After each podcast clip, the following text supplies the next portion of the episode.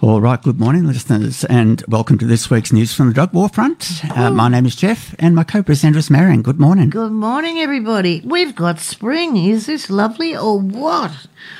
How good morning to everybody, and how are we this morning? How are you, Geoffrey? You feeling good? Oh, it's nice to see the sun. Isn't it gorgeous? I just love getting up in the morning, smelling newly mown grass in the heat or slight heat, I beg your pardon, relative heat. Just smells so nice and just such a pleasure. So anyway, Just a shame we don't have the four seasons like we used to have in Canberra. It was one of the well, nice yeah, things. Yeah. it's getting a bit more like Melbourne with having them in one day. Four in one yeah. day, yeah, Yeah. yeah. Having grown up in Melbourne, I can vouch for that. By the time we go out at lunchtime, it's probably going to be pouring down with rain, judging the by the way it behaved yesterday. Yeah, yeah, the, the clouds roll beautiful in. Beautiful in the morning, and then boom, in come the big clouds, and it's pouring down.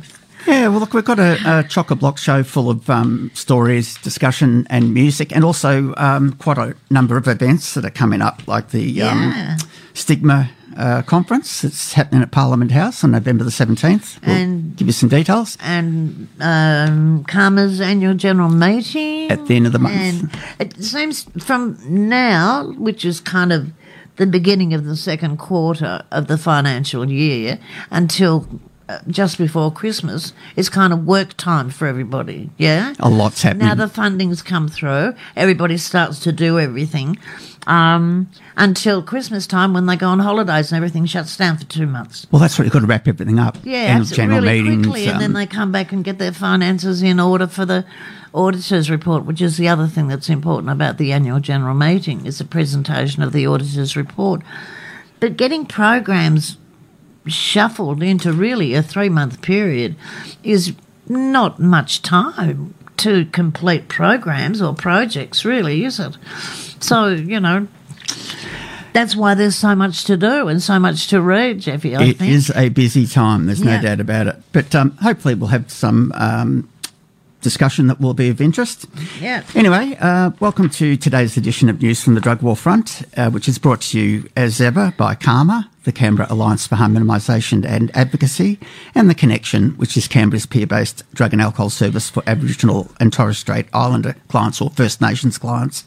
Uh, News from the Drug War Front um, naturally promotes the services, uh, the wide wide array of services provided by CAHMA, and we also report on stories that are relevant to illicit drug users from Australia and around the world, uh, and hopefully uh, pr- encourage people to discuss and educate themselves about the need for different approaches to dealing with the harms caused by problematic drug use in the current world of prohibition. and educate their families too because that's what's really important is getting it out we know what's going on in the world of drugs as a rule but we need to get the wider conversation happening CAHMA and the Connection provide a wide range of services such as advocacy, peer treatment support, opioid maintenance treatment support, hepatitis C treatment, education, art therapy, support groups, rehab services or referral to dealing with stigma and discrimination.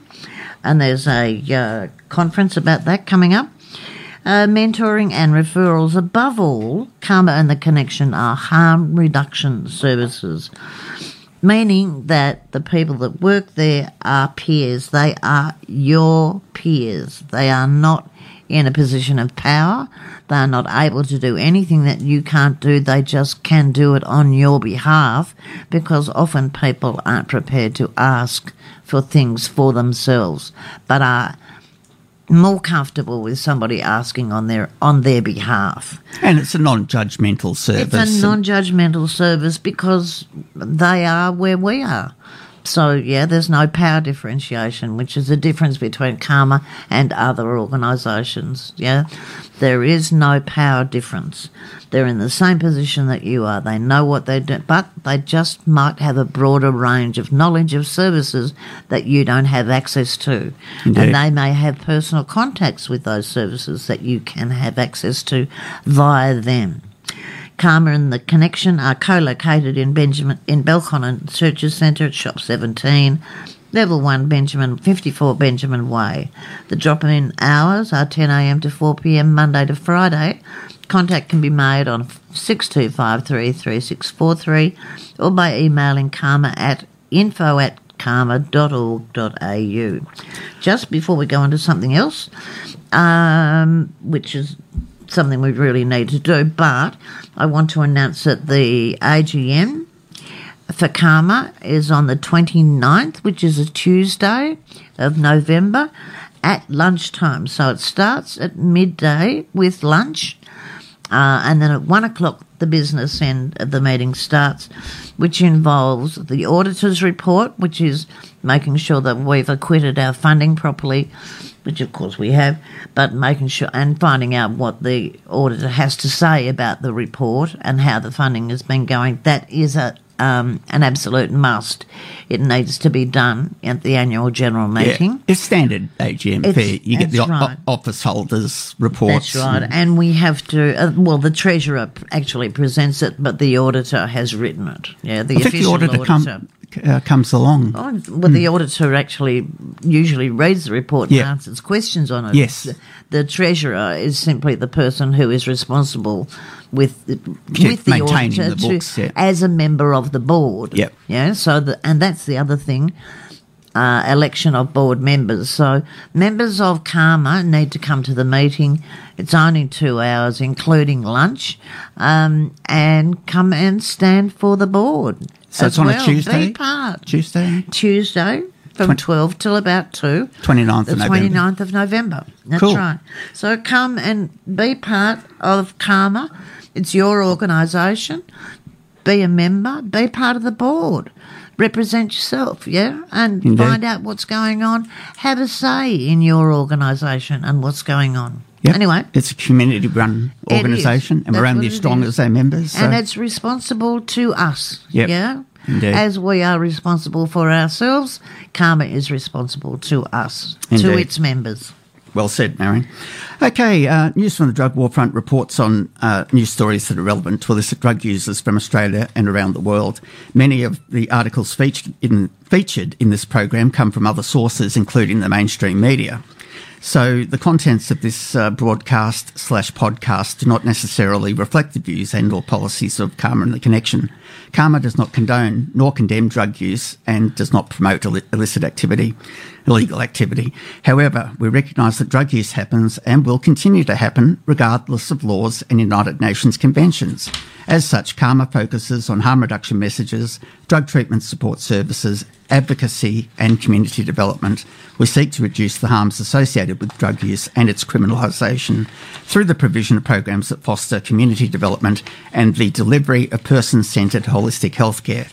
CAHMA advocates for equity of health service delivery for all people. And in fact, there's a really um, good article which um, uh, We're going to go into actually. they go into the, the details, which we'll do um, after the song. But it's got a, a nice picture of um, Chris behind the the sort of um, counter at the entrance uh, of the office, and um, talks about what CAHMA does. So we'll um, we'll uh, go through that after our first song, which is Everclear and Heroin Girl. I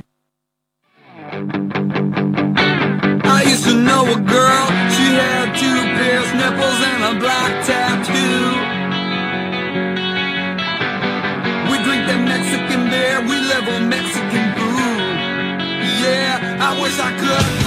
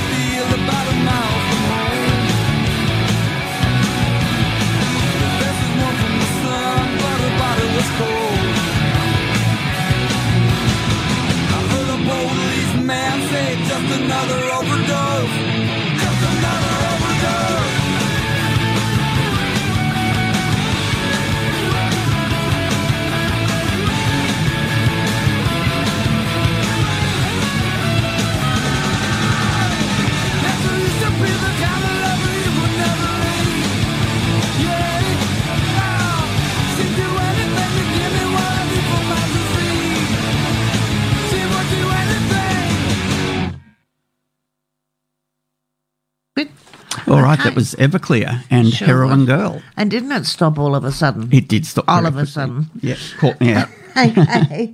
I just need to announce to you the uh, CAHMA Opioid Overdose Recognition and Response with Naloxone workshops have a regular time of 2 p.m. on the first Tuesday of every month. Um, for information or to book a place, call Dave or Damo on 6253 3643.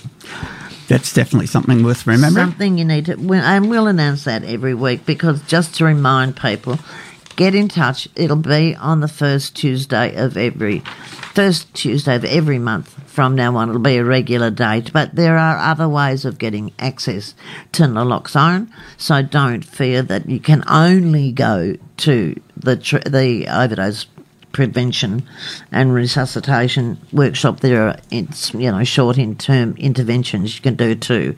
Or if you know how to use naloxone you don't need to have that at all. You can just go in and pick up some more naloxone Exactly, and it's well worth um, having that on hand. absolutely Um, the Reach, Teach, Treat, Thrive hepatitis C partnership with Hepatitis ACT and CAHMA continues, and there's a new initiative um, where people can get their testing done, blood testing done by finger prick, which will be an enormous um, relief for people that have trouble, you know, Yeah. finding a vein. Um, the CAHMA Hep C clinic will be available Mondays and Fridays Yeah. from 10:30 a.m. till 3 p.m. Testing takes around 40 minutes, and the wait for the results. Oh, sorry, testing takes around 10 minutes, and the wait for the results is around 40 minutes. A pay- payment of $40 is made. If the test is positive, the direct-acting antiviral medications are paid for, and a $100 payment uh, made for when you commence. And then there's, I think, three workshops uh, along the way, Um, and then so you get paid every time you're turning up for a workshop can i just say an initiative is new so that's a do- and it drives me crazy when we do stuff like that it's like a you know double entendre. Double entendre, is that the word? Anyway, when you say new initiative, it's the same thing. It's either new or it's initiative. It's both. But I'm just like that. The uh, Australian uh, Capital Territory, this is our first article, um, decriminalises personal use. So this is something we know, but we're just going to keep reiterating on a regular basis. So uh, decriminalises personal use of MDMA, cocaine, and heroin. This is by Isaac Muk, mixmag.net, uh, November the 4th. Those caught with small amounts of the substances will not face criminal prosecution. The Australian Capital Territory, ACT, has become the first jurisdiction in Australia to decriminalise the personal, de- personal possession of illicit drugs such as cocaine, MDMA, heroin, crystal meth, and amphetamines from October 2023, and that's what I want to make really clear every time we announce it. It's not until next year that this becomes official legislation. From October 2023 onwards, those caught with small amounts of the substances will instead be issued with cautions, fines, or be referred to a drug diversion program. Police will have the discretion over how to respond to each situation, but fines will be treated as a civil fine, similar to a speeding ticket.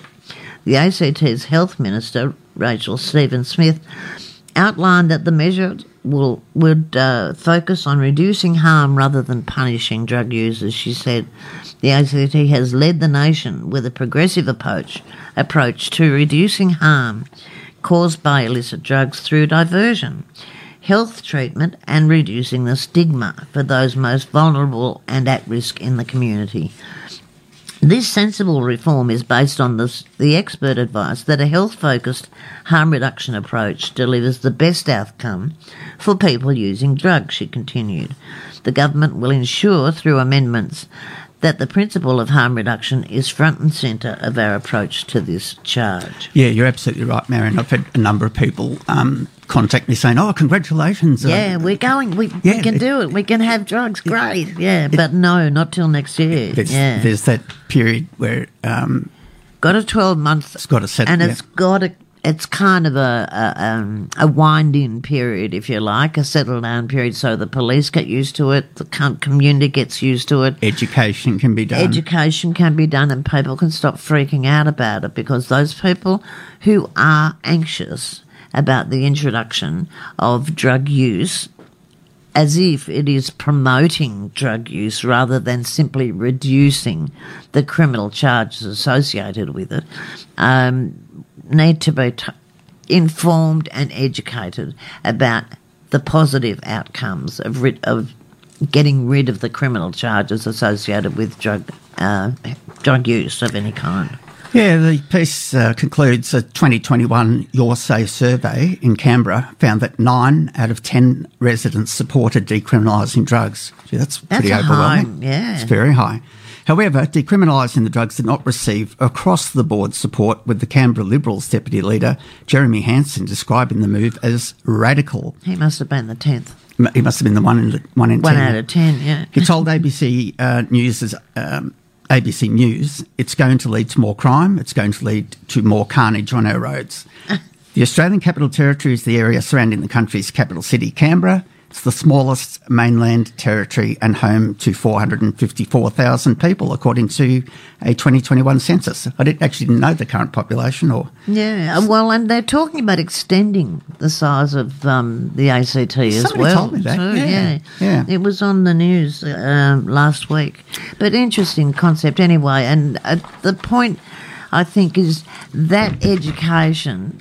Obviously, Jeremy Hanson is one of those people that requires that kind of education about what harm reduction will do, what the harm reduction approach will do, or the decriminalisation of drug use will do. It's really important. indeed. But just don't forget, there's October 2023. Not until next year. Um, right. Got a piece which uh, talks about CAHMA and, and um, chats with uh, Chris. Uh, drug drug harm reductions about more than the drugs. Uh, it's got a picture of Chris and says it'd be wonderful. Chris says it'd be wonderful if people who are thinking about using drugs came in to have a chat at CAHMA and collect information about the dangers. I'm hoping more people will start to come and access more information because it's critically important that they do. Um, that's Chris Scott, Executive Director of the Canberra Alliance for Harm Minimisation and Advocacy. The Belconnen based centres uh, is a low threshold entry point into the health system for people who use drugs, a place to find support, help, and community. Open for more than 30 years, CAHMA provides harm reduction information for people to take drugs safely. And Chris is quoted as saying, You're not expected to change your behaviour in any way. We go for long term engagement with people. So we're there when they're ready to seek more help, Chris said. It's controversial, but we know people take drugs, so we're about harm reduction. You can step from harm reduction to health treatment when you are ready to quit. And End quote. if, I And if, yeah, and if. Is yeah. the point, yeah. Okay, so Mr. Gough compared uh, the ac- the accessibility of information about alcohol to the stigma surrounding information about drug taking. It's important, as quoted as saying, it's important to know how many drinks you can have and still be safe, still be able to drive. That's a harm rec- uh, reduction technique. But it's easy to uh, get that message across because the drug's legal, he said. Goes on, when you sweep drugs under the carpet and criminalise it, you tend to sweep away everything else related to it as well. It's never going to be safe, but we can make people safer, which is exactly the way we at- at- approach the HIV thing. You can't always be safe, but you can be safer. Yes. Uh, so drug use can be made safer. Um, it's all about being informed about where the danger lies. Harm reduction information um, was as varied as each drug um, a person could take. Okay, but they centred around the same themes. Mr. Gough said people needed to educate themselves about what a drug could do to their body, how long it would take for that drug to take effect, what you would experience when on the drug, how you could expect to come down, and what to expect as part of the hangover, in inverted commas. This is important as purity can vary significantly between each batch of a drug, and sometimes you can end up with something you weren't expecting, as shown by Canberra's fixed pill testing site. That's CanTEST, which we talked about last week. CAHMA is one of the organisations involved with the trial site, providing peers, peer workers to help with its operation. There's also, inf- also information about safe injecting, so people can better protect themselves against potential abscesses and blood-borne diseases, and that's really important. This is about empowering people to be in control of their health and well-being, Chris goes on, and knowing their health and well-being is important by providing them with pathways to be involved with society, Mr. Gough said. The decriminalisation legislation is fantastic, but it's only one step forward. We are cast as that other, in inverted commas, but we're also worthwhile members of society. Yeah, that's really important. Um, It is important. Point We're not just other. We're not just alien other. We are us. and it doesn't uh, form you all who you are. You know what I mean? That's when we are much not. more We're complex. not just drug users. We are more than that. We're Exact- mothers, brothers, sisters. it's you just know, a part cousins. of part of your overall. part of part of your behaviour. It Yeah. is a behaviour attached to your personality. That's all. Uh, CAHMA was mainly staffed by people with lived experience of drug use and student volunteers. Chris said there was a concerning stigma in society that when people wanted to address their drug use, they were discriminated against and shunned because of their quote choice. Yes, it's a choice. Just as you can say to somebody, you knew you knew you were going to get a brain injury because you were boxing. Choice only tells one side of the story, he said. Their environment is often steeped in uh, steeped in trauma and self stigma where you believe you're not worthy of anything. But that doesn't mean you're any less deserving of care. A lot of people we talk to have a lot of trauma in their lives and they use drugs as a treatment as they don't know what else to do. Mm-hmm. People come through our door because they want help, they need help, end quote. Mr. Gough wanted to see more low threshold entry points like CAHMA in Canberra to support drug users before they access the health system. He said many drug users were actually fearful of accessing traditional healthcare. Quote, our community is so highly criminalised, they often see places such as hospitals as scary with a lot of trauma attached, Chris said. People aren't cases to be managed, they're people to be supported, end quote. Indeed. CAHMA also provided a space for people to have a chat, to have a hot meal and a cup of tea, and sit down and watch television, access to art therapy, and build a community. Barbecues were held four times a week across Canberra, and CAHMA could also refer people to trusted external partners to help with any problems raised, and that's important to know. CAHMA will help you through that accessing other organisations if you don't feel safe going to see them by yourself. Social isolation is a massive issue in the community. At a base level, people are looking for connection and looking for help, Mr. Gough said. Advocacy was also an important part of what CAHMA does, meeting with other stakeholders each month to discuss issues and barriers that people were experiencing. This allows the second the sector to be a lot more flexible and responsive to community trends and allows person-centered care to be front and centre. We need to be at the table of the process to provide real life policy, real life policy advice and solutions. Chris said. Uh, CAHMA Drop-In Centre can be found at level one Belconnen Churches Centre at the corner of Cohen and Benjamin Way, Belconnen, opposite Westfield Belconnen. It's open Monday to Friday, Monday to Funday, Monday to Friday from 10 a.m. to 4 p.m. We've talked about this before.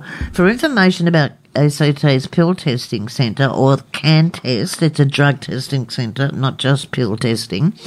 Um, CanTEST health and drug checking service. You can look at that. Article And there's also information my on. CAHMA's website. That's about, right, About yep. CanTEST. Actually, there's a comment at the end of this uh, from uh, Christine who says programs like these deserve so much more support, but from both government and the community in general for all the work that they do, helping some of the most disadvantaged people in our city. I noticed that they're actually doing some more stuff, Jeffrey, on um, disability drug use and stigma. Yes. Um, and that's really important because I think you find that people with various kinds of disability, and that ranges from mental health issues to physical incapacity to walk, you know, I mean, all kinds of disability. Yep. Really important that um, that be covered. And there is, in fact, on uh, November the 17th, a uh, AIVL, the Australian Intravenous and Drug Illicit Drug Users League, is organising a stigma conference with a program schedule available from there. But it's at uh, Parliament, Parliament House, House, yeah. on November the 17th this month. Yeah, so it's it's So a, you might want to go and have a look at that it, it's a marking the 30th anniversary of um, AIVL, of AIVL. Yes, Been incorporated. Yep, 1982, and it's an historic milestone. indeed. And 30 years on, it remains the peak body for uh, drug use Drug user organisations. organisations around Australia. Yeah. And the inaugural Australian Stigma Conference will be on the 17th of November, as Marion said, in the Great Hall at, at uh, Parliament House. The forum style conference will bring together policymakers, healthcare professionals, and people who use drugs to engage in dialogue and hear about how stigma impacts people who use drugs. So um, that'll be really good. And Chris is going to be one of the speakers um, Yep. at that event, And including Sione, people might remember Sione, Sione, who yep. used to be um, a work used to be the executive officer at CAHMA for yeah, about twelve months, now does years. that at Harm Reduction Victoria. That's right. Um, Dr. Marianne Jauncey, who um, Who ran, runs has still runs actually Still runs medically the supervised safe injecting centre. injecting centre in Sydney, and there'll be a discussion about the second one in Melbourne. There's actually some really interesting things on the program. It's only one day, Yep. but it, uh, it's brief but important. Well, stigma is a really big big, part of the problem associated with drug use, particularly injecting drug users. I notice um, former Greens leader Richard Di Natale speaking, also Greg Denham Mick, and Mick Palmer, who was the former uh, Federal Police Commissioner. a couple of people from um, Vancouver, activists, drug activists from Vancouver, Eris Nyx and Jeremy uh, Cal- Calcum, Kalicum, um, from the Drug Users League of. Um, I don't know what F means stands for, but anyway, Drug Users League. It's from Vancouver, so that's good. From because good to know about what's going on in Canada. We shall head off to the uh, national news. Okay. All right, it's about four minutes after 11. Welcome back to News from the Drug War Front, brought to you by CAHMA, the Canberra Alliance for Harm Minimisation and Advocacy, and The Connection, which is uh, the organisation that uh, assists First Nations people. Uh, got another upcoming event. There seems to be a lot coming up uh, in this part of the world.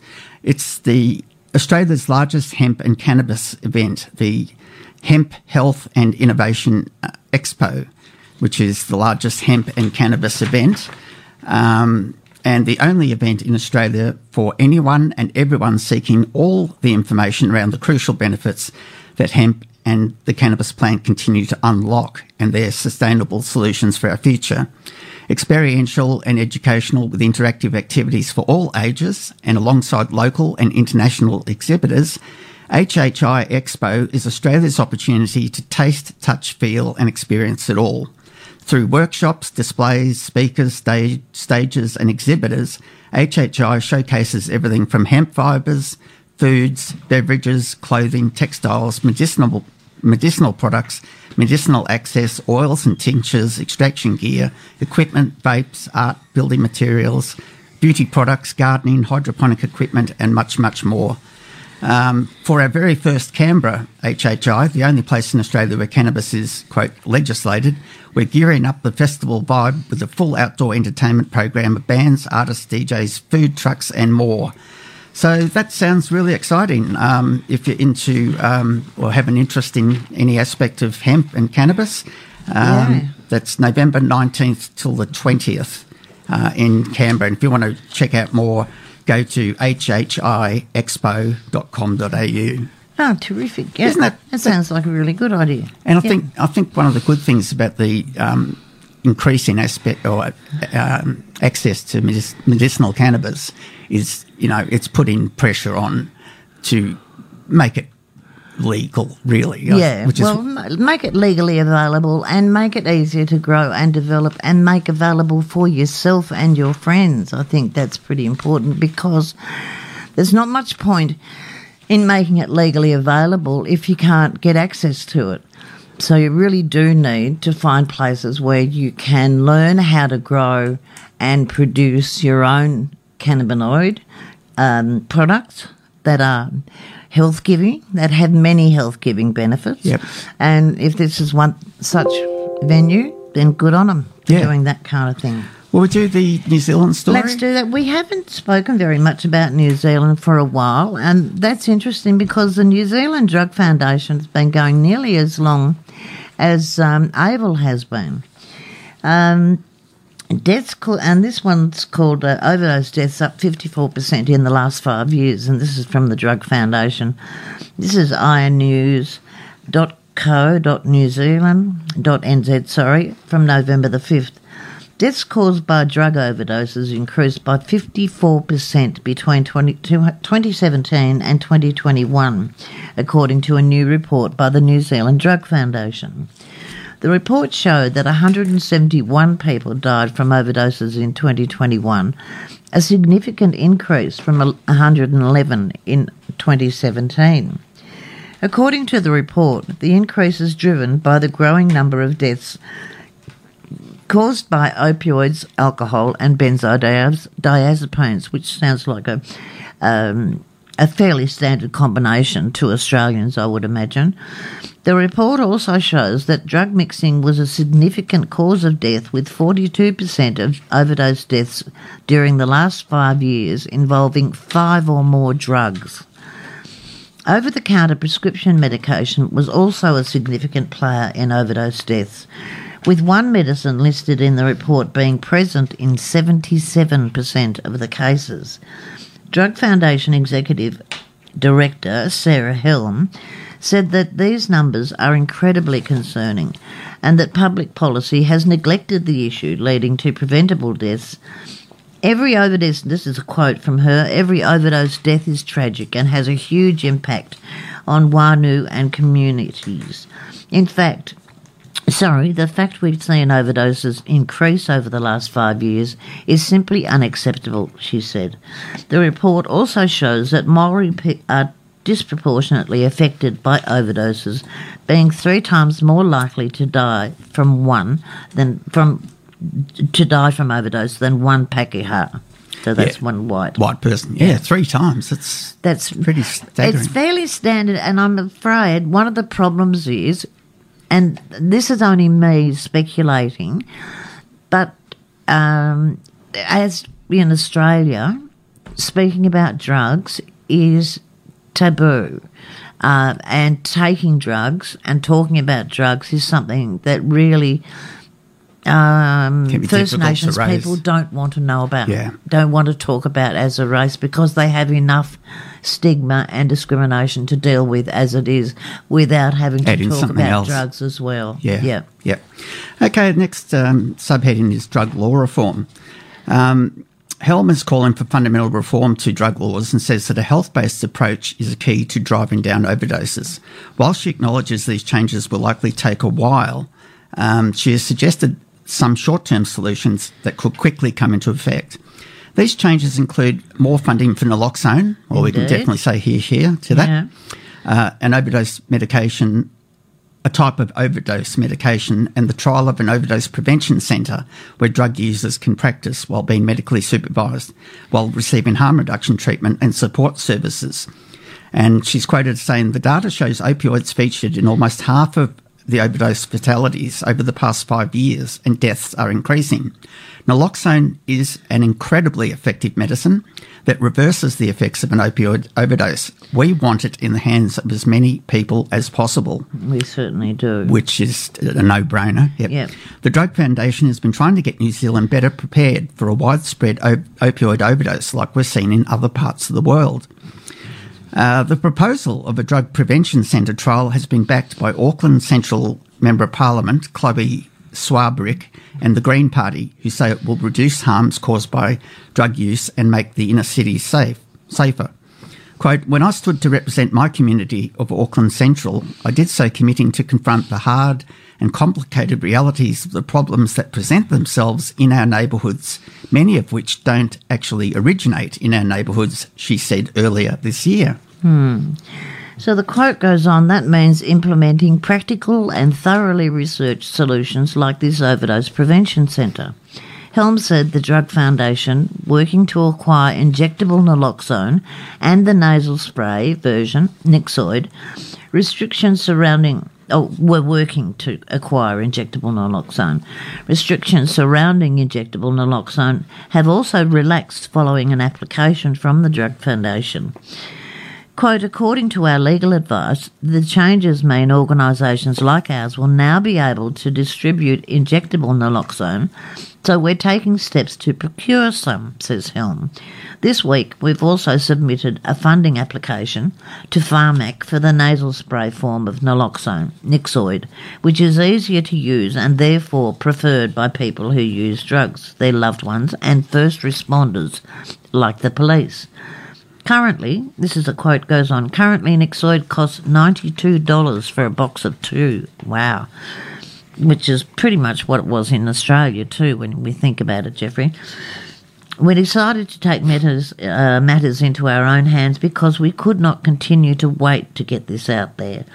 The Drug Foundation hopes these changes will help to lower the number of people suffering from overdoses and reduce harm reduce harm among vulnerable, vulnerable communities, especially those experiencing homelessness.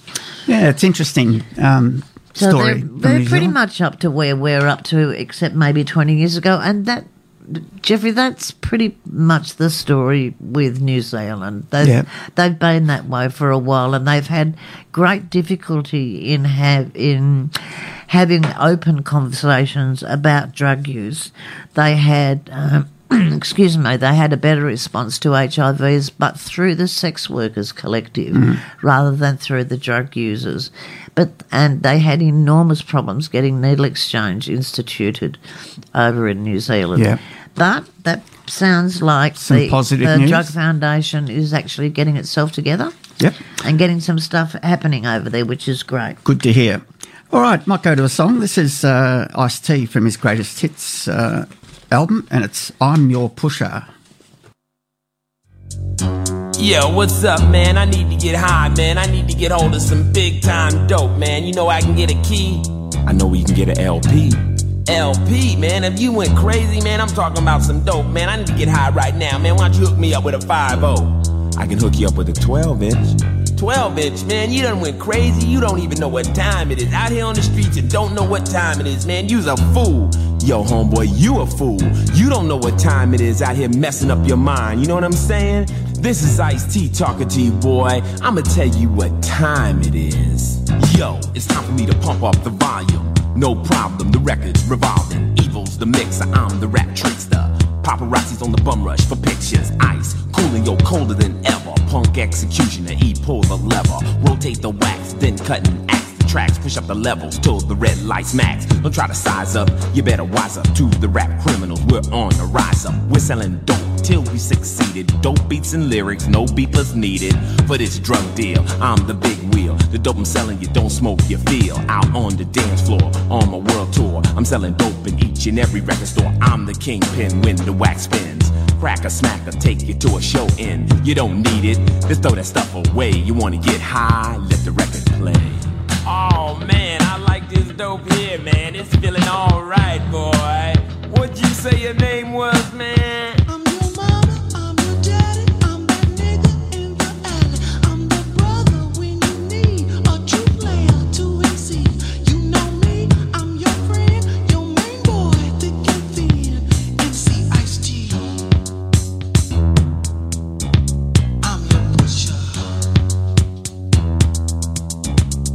Know you're loving this drug as it's coming out your speakers. Bass through the bottoms, highs through the tweeters. But this bass, you don't need a pipe, just a tempo to keep you hype.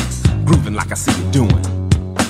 So stupid crack would just ruin your natural high. Why? That ain't fly, and anyone who says it is lies. Move like I knew you would, like I knew you could. And if you ain't cracked out, then I know you should be able to give me a clap to match exact with the track. And since I know you ain't, I expect that. Oh, now this jam is lit. It's like the ultimate. People off dope, but still physically fit. I make a million bucks, pack not doing trucks from selling dope beats, dope rhymes, dope cuts. I'll be the biggest dope dealer in history, cause all the fly will be off that iced tea.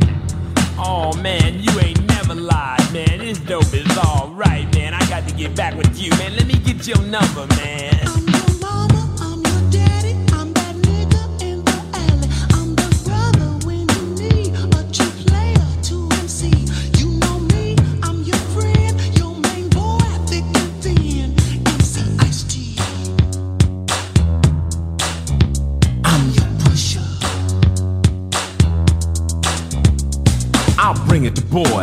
Evilly rock it up. You want in? I don't think you got enough. Last suckers cross, syndicate shot 'em up. Cops found them in the lake, bottom up. I don't play when it comes to my dope. I check my lyrics close, like with a microscope. I don't clean them up with no ivory soap. I leave them hard and pure, hope that you can cope. Cause you might OD if you overdrive. This record tape a CD because the sound I've created on this wax is like a chemical. And the knowledge I give makes me invincible. Oh, Mr. Dope, man, I'm loving you, man. You got it going on, man. What else you got? I got some of that Kool Moe Dee. Oh, yeah, man, I want some of that, man. Got some Dougie Fresh. Oh, give me an ounce of that, man. I want that all night long. Got some Eric B and Rakim. Oh, that is some real dope right there. Got some of that LL Cool J. No, no, man, I don't want none of that, man. You keep that, man. Got some Boogie Down Productions, KRS-One. Oh, now you're talking, man. Come on. Public Enemy. Yeah, don't stop, don't stop. Biz Markie. Make the music with your mouth is. I love it.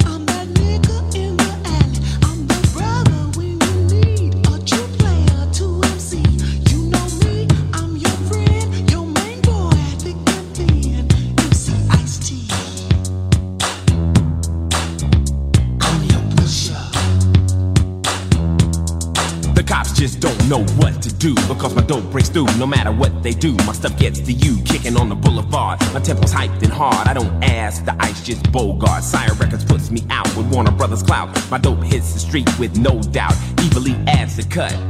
Then removes it, is checks for purity, and then approves it, and then you get it, try it and like it, and if it ain't potent, we remix it and spike it to bring you to pure dope. Not a noose in the rope, cause if you're doing crack, you're on death row. You're just a toy punk, then mess with that junk. You want some real dope? Come look in my trunk. The dope I'm selling is life, 100% legit, so get real, fool, and try some real hit. Word up, my brother, you got me high as a kite. I feel good tonight. Ice T, man, you alright.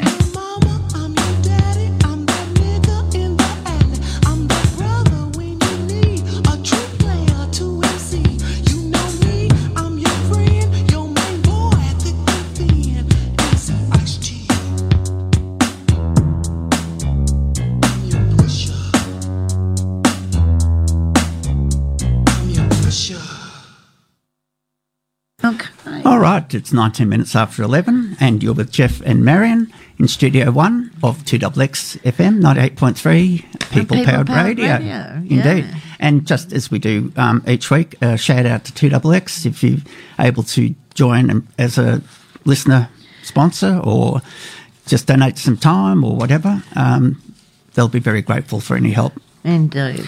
We've got a piece from Colombia, which um, I think is very interesting, given that they've had the first ever um, left of centre president elected. And Indeed, and the big part about this is that he's decided to take a completely different approach to drugs, um, uh, which is important given that Colombia was one of the source of the devil demon drug. Uh, well, a large source of cocaine, but also of other drugs, and in fact been demonised um, internationally because of that local availability and because of the amount of money it was making the militant groups through that those illicit drugs. and the, However, the amount of money that America was pouring in to the FBI support. absolutely supporting the milita- militation of you know and the the the fighting between the inter, internal fighting yeah which was just uh, unright and it was un, incorrect it was uh, unreasonable and it was just setting one Colombian against another Yeah, very traumatic. and yet they have a new president who's decided that he's not going to put up with that kind of crap anymore so he says the Colombian um, the Colombia's Truth Commission backs drug regulation for peace, and this is by transformingdrugs.org. The Colombian Commission for the Clarification of Truth, Coexistence and Non Repetition, that's the Truth Commission, published its final report in June 2022. In a pioneering move, it urged the new government to legally regulate drugs in order to end violence. Transform staff member Mary Ryder has worked closely with the Truth Commission throughout its operation. As part of her PhD, which explores the impact of prohibitionist drug policy on people who use drugs within the context of Colombia's armed conflict. Here, she reflects upon the importance and accomplishments of the Drugs Working Group to which she contributed. Drugs trafficking as a protagonist in Colombia's armed conflict. The Truth Commission's final report was the culmination of three and a half years' work uh, rein- uh, investigating the causes and consequences of decades of armed conflict in Colombia.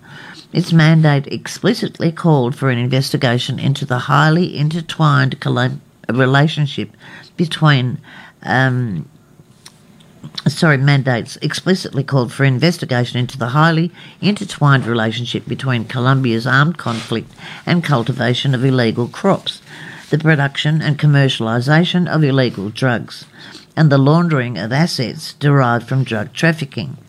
There have been many truth commissions across the globe seeking to investigate historic human rights abuses as part of a conflict resolution process, but Colombia's was the first truth commission in the world to meaningfully investigate the role of drug policy in an armed conflict and to dispute the continuation of the global control a drug control regime in recognition of its damaging and counterproductive impact on Colombia's transition from war to peace. A team was tasked to explore these linkages between drugs policy, drug trafficking, and armed conflict, and to develop a wide ranging set of recommendations to support the transition to peace.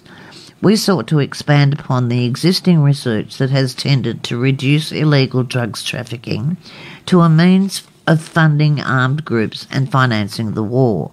This critiques the entrenched political discourse that simplistically blames the illegal drugs market as the source of all the problems in Colombia, a narrative that has been used for decades to delegitimize the political struggle of non state actors and marginalised social movements. Isn't that refreshing? to Mako, yeah, It's a re- just philosophically, Colombia. that's such a change for a It country is. that's been so traumatised by um, the well, US inspired the on drugs. interesting thing is just saying non-state actors, right? Mm. Meaning out of country personalities, Yeah. yeah. like the FBI, without saying their name, just non-state actors, which is interesting because the um, the intervention of people who are not Colombian and what they the impact that they have had on Colombia has been monumental. Oh, that- so it's really fascinating That- that they've charged these people, actually openly said,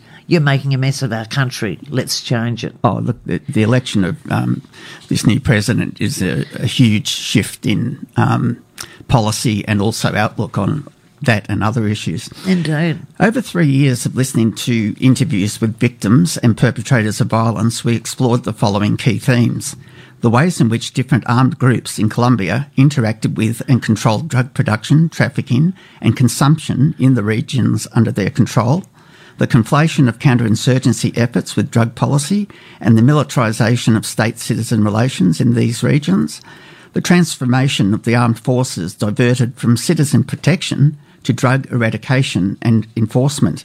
The impact of forced eradication uh, on the socio-economic well-being of marginalised communities, campaign financing and the corruption of politics and public institutions from illegal drug market profits, and the exploitation of women in drugs trafficking networks and the gendered impacts of counter-drug efforts. That's really important to read that because often gender, as we've said on the show many times, is Yes. overlooked. Totally overlooked, yeah.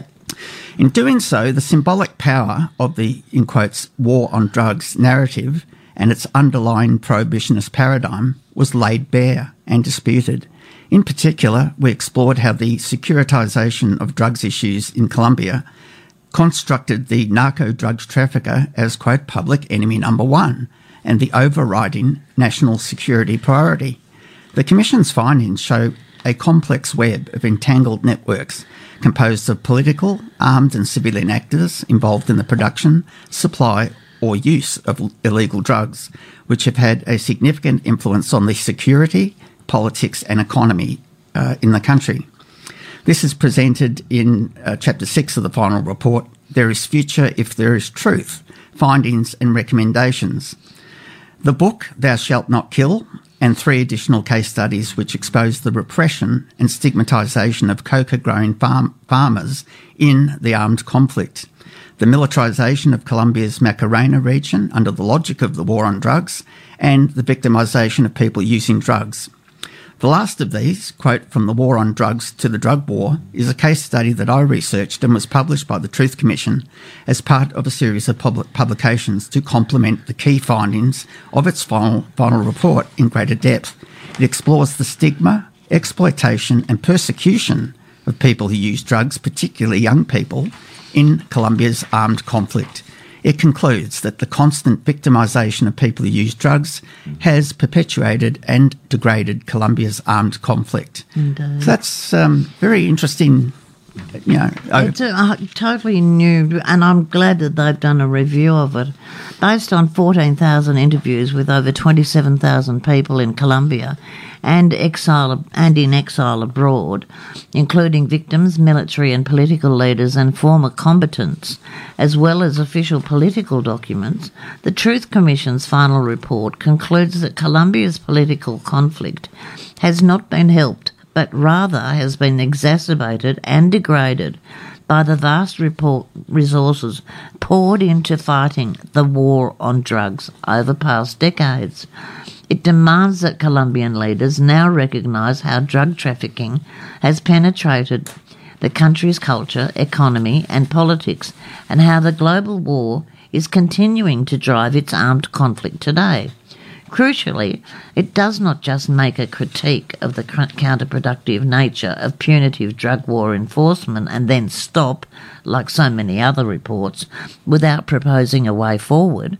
Based on the key findings presented in the report, it recommends that the new Colombian government leads and promotes an international debate to reform drug policy in cooperation with the United States, It'd have to be in cooperation with the United States, Geoffrey, specifically including a move towards legal regulation.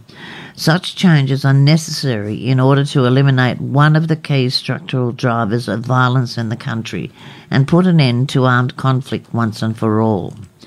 The recommendations fundamentally challenge the conceptualization of the drug problem as a matter of national security, broadly outlining how to address the violence related to illegal drug production, supply, and consumption through strictly regulated legal market.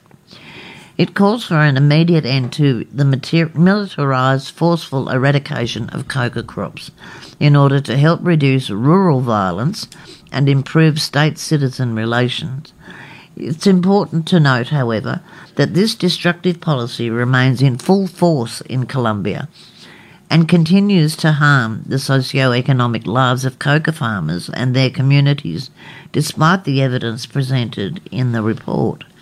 The groundbreaking Truth Commission report does not go into specific details on the possible regulatory models, but it calls on Colombia to lead this paradigm shift, quote, with the legitimacy and strength that comes from being one of the countries that has suffered the most from the violent consequences of the war on drugs, end quote.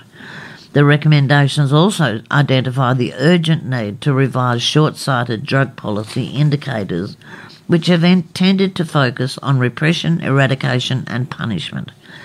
Going forwards, factors such as human rights, public health, and sustainable development should be considered in order to truly measure the long long-term impact. this is certainly a change from the old let's have more prohibition. Indeed, and that's from Gustavo Petro speaking at the United Nations, and I think that's really important. The release of the Truth Commission's final report. Sorry, Geoffrey, this No, no. to finish this Yeah. off. Um, and the acceptance by Colombia's new president, Gustavo Petro. So that's the guy that was actually speaking at the United Nations. Yep. and is the new president, by the way, of Colombia, uh, renew prospects for peace in the country and mark the possibility of one of the most significant drug policy reforms in the world. It remains to be seen how much the polit- how much political capital Petro will be able to expend in- on implementing his very publicly stated commitments to both domestic policy and the global drug control system. You can read his UN General Assembly speech, a theme that will we, we will be exploring in future Transform blogs. Look, it'd be very interesting to see, like they say, how how much reform he's He able. can can establish what kind of power he will have, how much is actually entrenched in the military and in the police. Yeah, and how much in the the US criminal gangs, yeah. Will the US be prepared to let such? What will they let it go?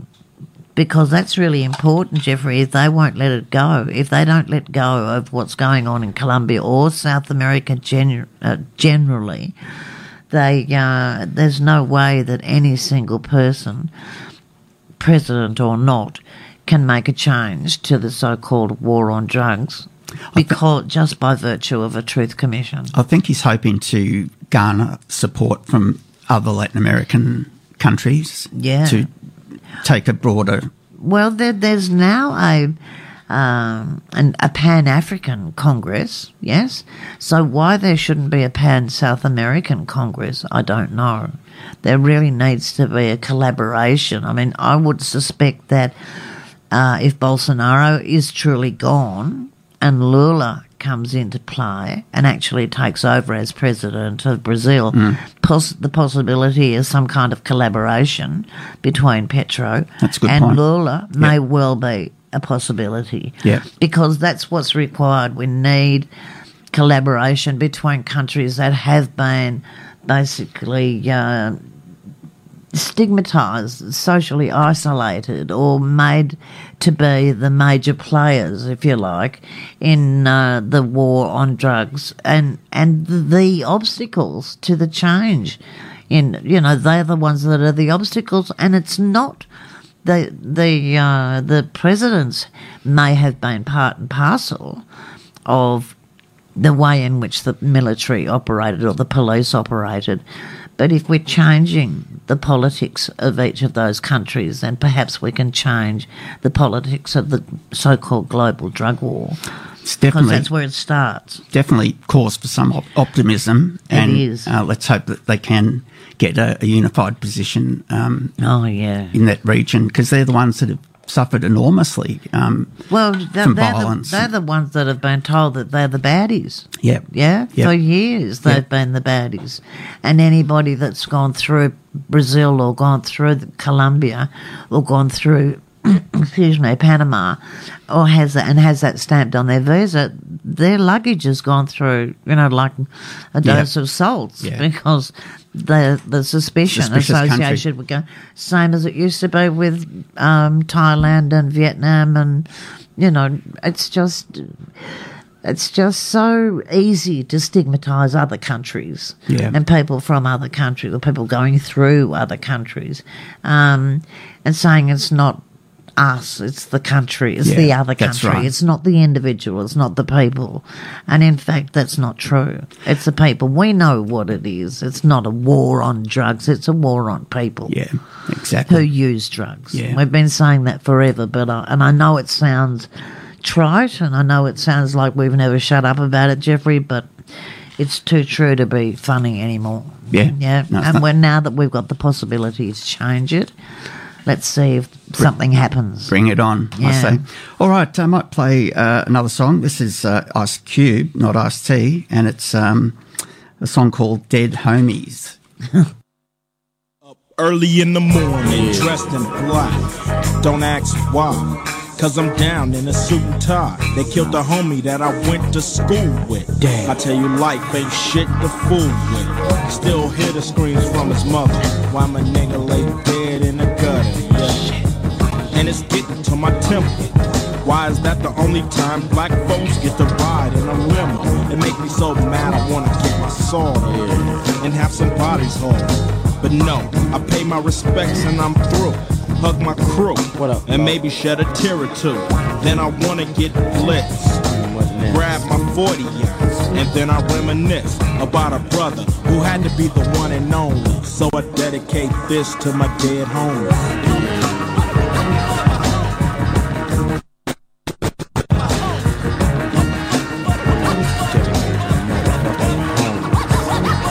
Another homie got murdered on a shakedown. Damn, his mother's at the funeral, having a nervous breakdown. Two shots hit him in the face when they blast. The framed picture and a closed casket. A single file line about 50 cars long, all driving slow with their lights on. He got a lot of flowers and a big wreath. What good is that when you're six feet deep?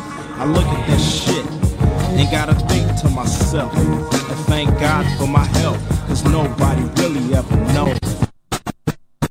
We, they family on the front. I take everything slow, go with the flow, shut my motherfucking mouth if I don't know. Like that word. Apologies for that. Um, Maybe you didn't like that word. It was See- a naughty word. CD suddenly uh, had some technical um, problems. It got Um, the hiccups. that was uh, Ice Cube and Dead Homies. Um, Or part thereof. part thereof, yeah. All right, welcome back to uh, News from the Drug War Front. I thought, um, given we've been speaking about Latin America, this next story sort of um, segues quite nicely Yeah. because it's uh, Goes back to the United States. United States, the, Yeah. the source of much of um, the war on, you know, war on people who use drugs, and it's called the War on Drugs. Certainly the funding on it. But Certainly anyway. the fun, yeah, and the prosecution of it, yeah, uh, and the Drug Enforcement Administration and the billions of dollars they spend. You know, this piece is from marijuanamoment.net, November the 4th. The war on drugs created a structurally racist system, says top federal drug official. Um, National Institute on Drug Abuse, NIDA, Director Nora Volkow, has frequently commented on the need to take a public health approach to substance misuse rather than strict criminalisation and has opened, openly addressed racial disparities in drug enforcement. But in a recent interview, she put the issue in especially stark terms. Part of the reason that she took the job as National Institute on Drug Abuse Director was because she, quote, wanted to address the ways that our society and healthcare systems neglect addiction and to work to change the criminalisation of people who take drugs, she told NIH Medline Plus magazine. Quote, research shows that when people end up in prison, um, or jail, they have a much higher chance of overdosing, dying, or relapsing, she said. Criminalising people who use drugs has created a structurally racist system that allows us to treat certain people, particularly black Americans, worse, worse than others. End quote. This explicit admission has caught the attention of reform advocates and drug policy journalists like Zachary Siegel, who runs the Substack newsletter Substance. Volkow says straight up that dr- drug criminalisation is a structurally racist system that results in the direct harm of drug users, said Zachary. The federal drug official also said in an interview that, quote, there are health disparities in all areas of health, especially around substance use. What's unique to addiction is how it relates to criminalisation, she said. Being in jail or prison interferes with physical and emotional health, makes it hard to get a job, disrupts families, and destroys self confidence. We're trying to tackle these issues at the National Institute on Drug Abuse. Yeah, and that's only maybe 50% of the issues that they'll need to tackle to really get through it. There's a lot to deal with. Indeed. Uh, similarly, officials with the museum run by the Drug Enforcement Administration acknowledged recently that, quote, racial, ethnic, and class prejudice led to drug criminalisation and the agency's own founding. Quote, what had been a medical condition became a deviant or criminal one, officials said. This shift led to a wave of laws against heroin, marijuana, and cocaine. Volkow, for her part, talked about the relationship between racial prejudice and drug criminalisation last year, saying the US is, quote, currently reckoning with a long history of discriminatory and racist policies, many of which are still continuing today.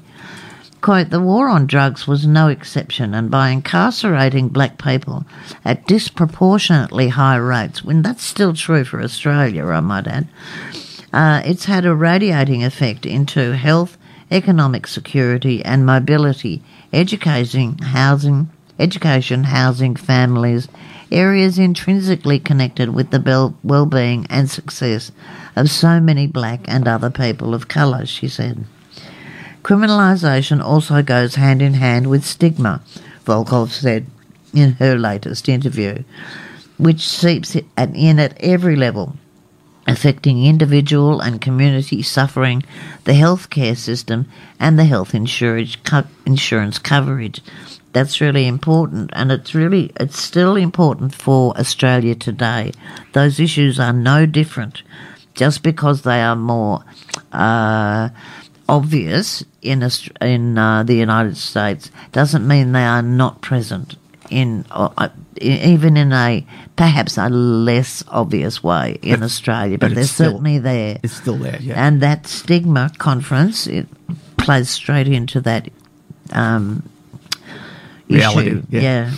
As part of NIDA's uh, individuals, families, and communities internalise stigma around substance use.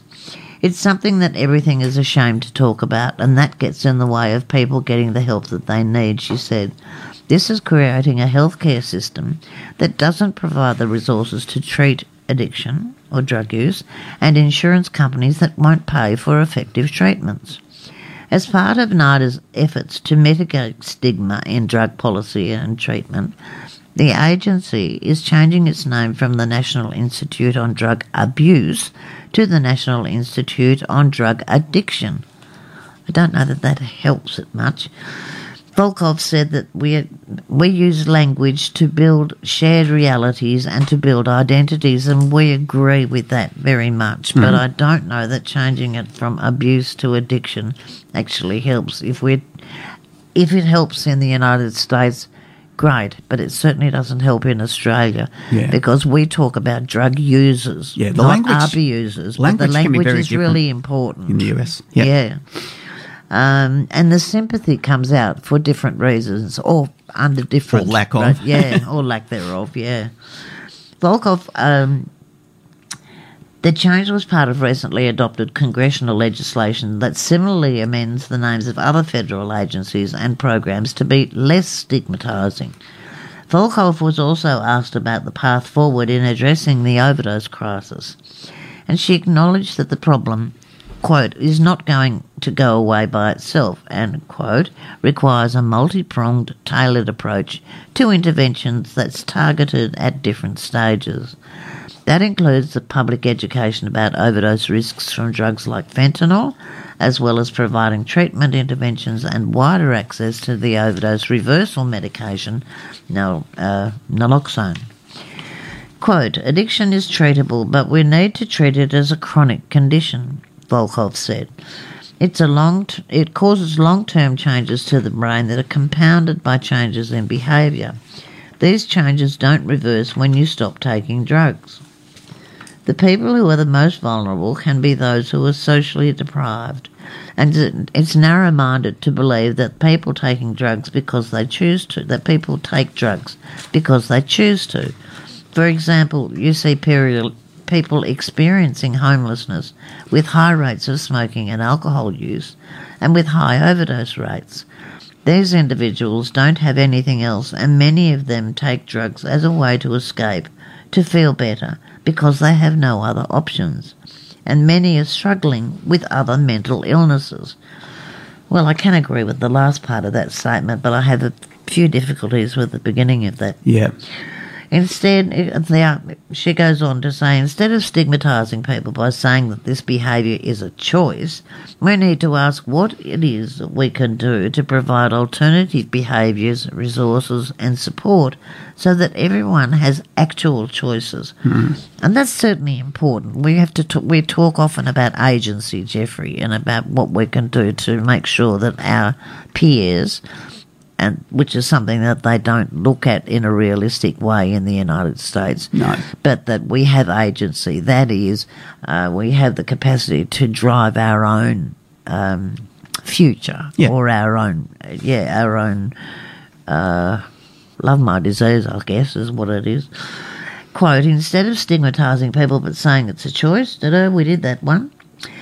Uh, over the summer, Volkow said that the, in a blog post that there's an urgent need to reshape addiction treatment specifically by putting more resources towards identifying quote pre-addiction to get people get to help people before the disease. They really love that disease. They love that disease model, and yeah. addiction and yeah. I love those words. But uh, rebranding addiction on its own isn't going to fix one of the core problems keeping people from seeking treatment. There's still stigma and fear among people going through substance use disorders about being transparent with their struggles. And that's largely uh, down to the fact that personal drug use is widely criminalised. And that's as obvious as it can be, isn't it? In a separate essay last year, the health official reiterated that the current federal drug policy leads to disproportionate enforcement against communities of colour and can actually increase the risk of overdose deaths. She stopped short of explicitly endorsing decriminalisation, but signalled that it was time for that kind of an approach to effectively combat addiction and overdoses. Meanwhile, the National Institute on Drug Abuse recently announced that it is soliciting proposals for a contractor to grow, harvest, and analyse millions of grams of marijuana for research purposes. It's interesting. I think once the money um, Kicks in. kicks in, Yeah. and I'd say the same here in Australia with the burgeoning medical marijuana um, industry. Oh, look at It'll be the yes. same situation. Certainly, look, that's it's. They've made sense of it in what eighteen states in the United in the USA. I think there's 30 medicinal and yeah, 18 legal. It's, Yeah. It's, it's So a- yeah, it's making sense to people because they're finding that the fin- financial aspect of it is um, so much more preferable than uh, keeping it illicit and yet still available.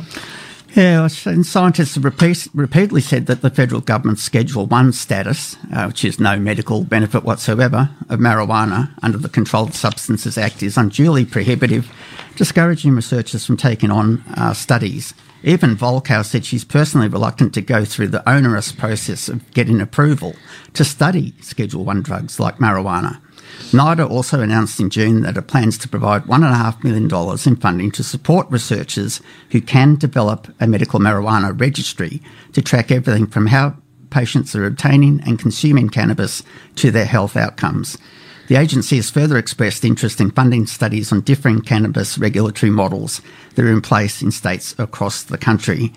Um, so, yeah, that's essentially what, what they're up to. They're trying to, I guess, soften their um, past uh, negative approach. But uh, Well, that's a completely that's a complete turnaround from absolutely no um, medicinal value, uh, Schedule 1 being of no medicinal value, to acknowledging that there are not only medicinal uses but also practical uses for marijuana. I mean, they've been still using it for rope and for hemp Oh, clothing for a long time. during World War II, there was a call to grow Yeah, hemp. yeah, they have not uh, never stopped that, but it's certainly the uh, the rubbish of it not having any medicinal value whatsoever has uh, been shown to be The rubbish. Rubbish as that it is, as we yeah. say, yeah. Uh, try another track and then we'll wrap up this week's show. This is uh, Sitting on the Dock of the Bay, Otis Redding. Wow. It's a posthumous number one hit.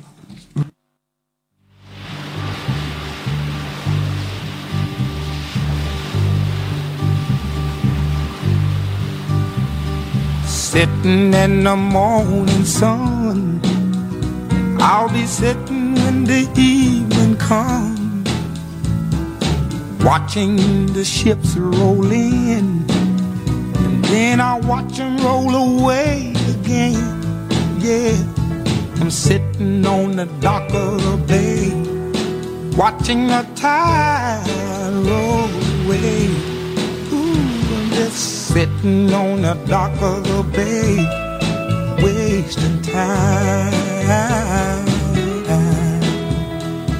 I left my home Georgia, headed for the Frisco Bay. Cause I've had nothing to live for, and look like nothing's gonna come my way. So I'm just gonna sit on the dock of the bay, watching the tide roll away. Ooh, I'm sitting on a dock of the bay, wasting time. Look like nothing's gonna change. Everything still remains the same. I can't do what ten people tell me to do. So I guess I'll remain the same. Listen, sitting here resting my bones. And this loneliness won't leave me alone. Listen, 2,000 miles I roam just to make this dock my home. Now I'm just gonna sit at the dock of a bay, watching the tide roll away. Ooh, I'm sitting on the dock of a bay, wasting time.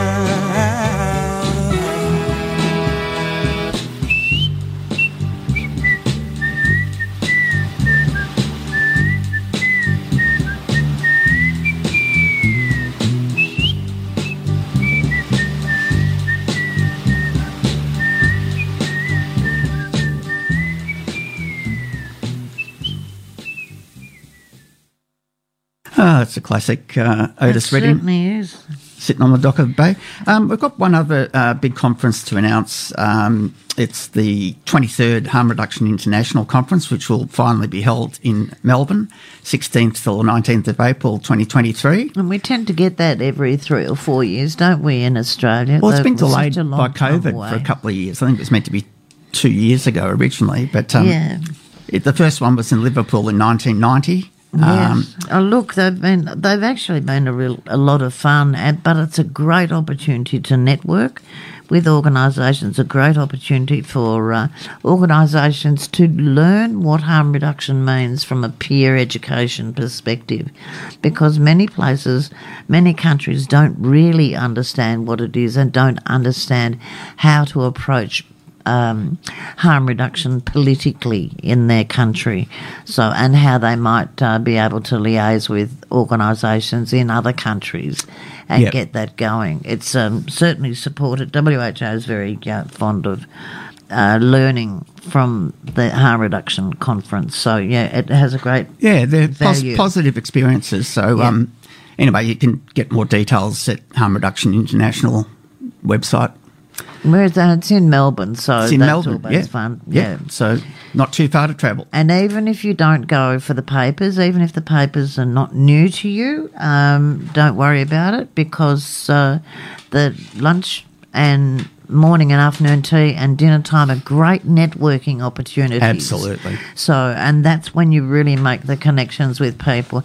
You meet the people who actually do the research, and although the research may be old, it's still relevant and it's important, and you can learn how to apply it to your own community. And there's also always voice for peers, Yeah. which is great. And the Stigma Conference, which we mentioned uh, earlier on in the program, is on November the 17th at the Big Hall at Australian uh, Parliament House in, in Canberra. Um, November the 17th, 2022. Um, and that's AIVL's uh, celebration of their 30th anniversary.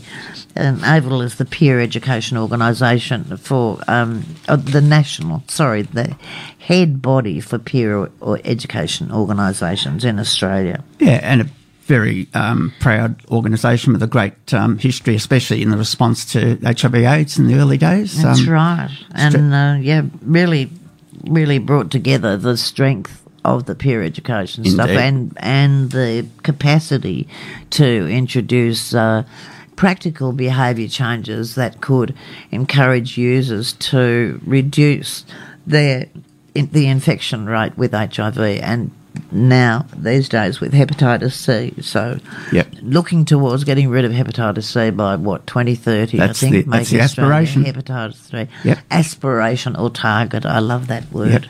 And we've got the CAHMA AGM too. CAHMA Mary? AGM, which is on the 29th, 29th? did we say? The 29th. Tuesday, the 29th from 12 till 2. Uh, 12 o'clock is lunchtime, and then 1 o'clock we start the business end. Uh, but come at 12 and have lunch with us, meet people, get to know the people you might want to maybe stand for um, president or vice president or member of the board. Indeed. Um, and listen to the uh, the auditor's report, which is really important. How we've spent our money, Yep. and how the executive officer, which is Chris, has uh, been operating over the last twelve months Indeed. And what's happened in the last two years since our last so-called annual general meeting, which has been biannual actually. I think was, was there one last year or was it postponed because of COVID? I think it was postponed because we were all locked down with Right. COVID. As I recall, we were Okay. we were doing um, the the uh, legwork, if Yeah. you like, over the radio Yeah. because of the uh, nightmare. well, at least we can meet in person this time. We All can, right. face Ho- to face. Hope you enjoyed this week's show. Take care, everyone. Yeah, look after each And other. we shall return next week. We love you very much. Take care. Bye for now. Stay alive.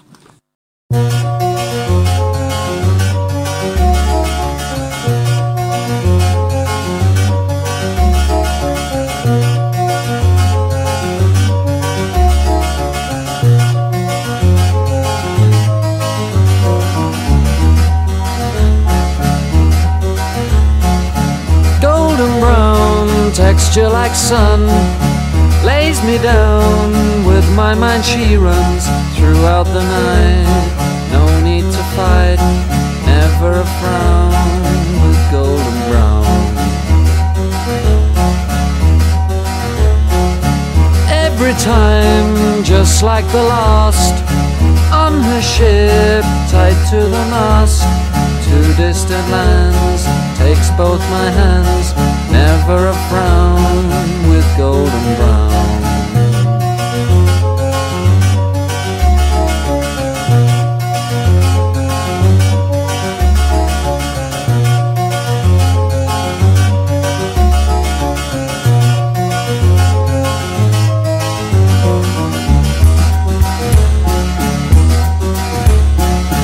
golden brown, fine a temptress the ages, she's heading west from far away, stays for a day, never a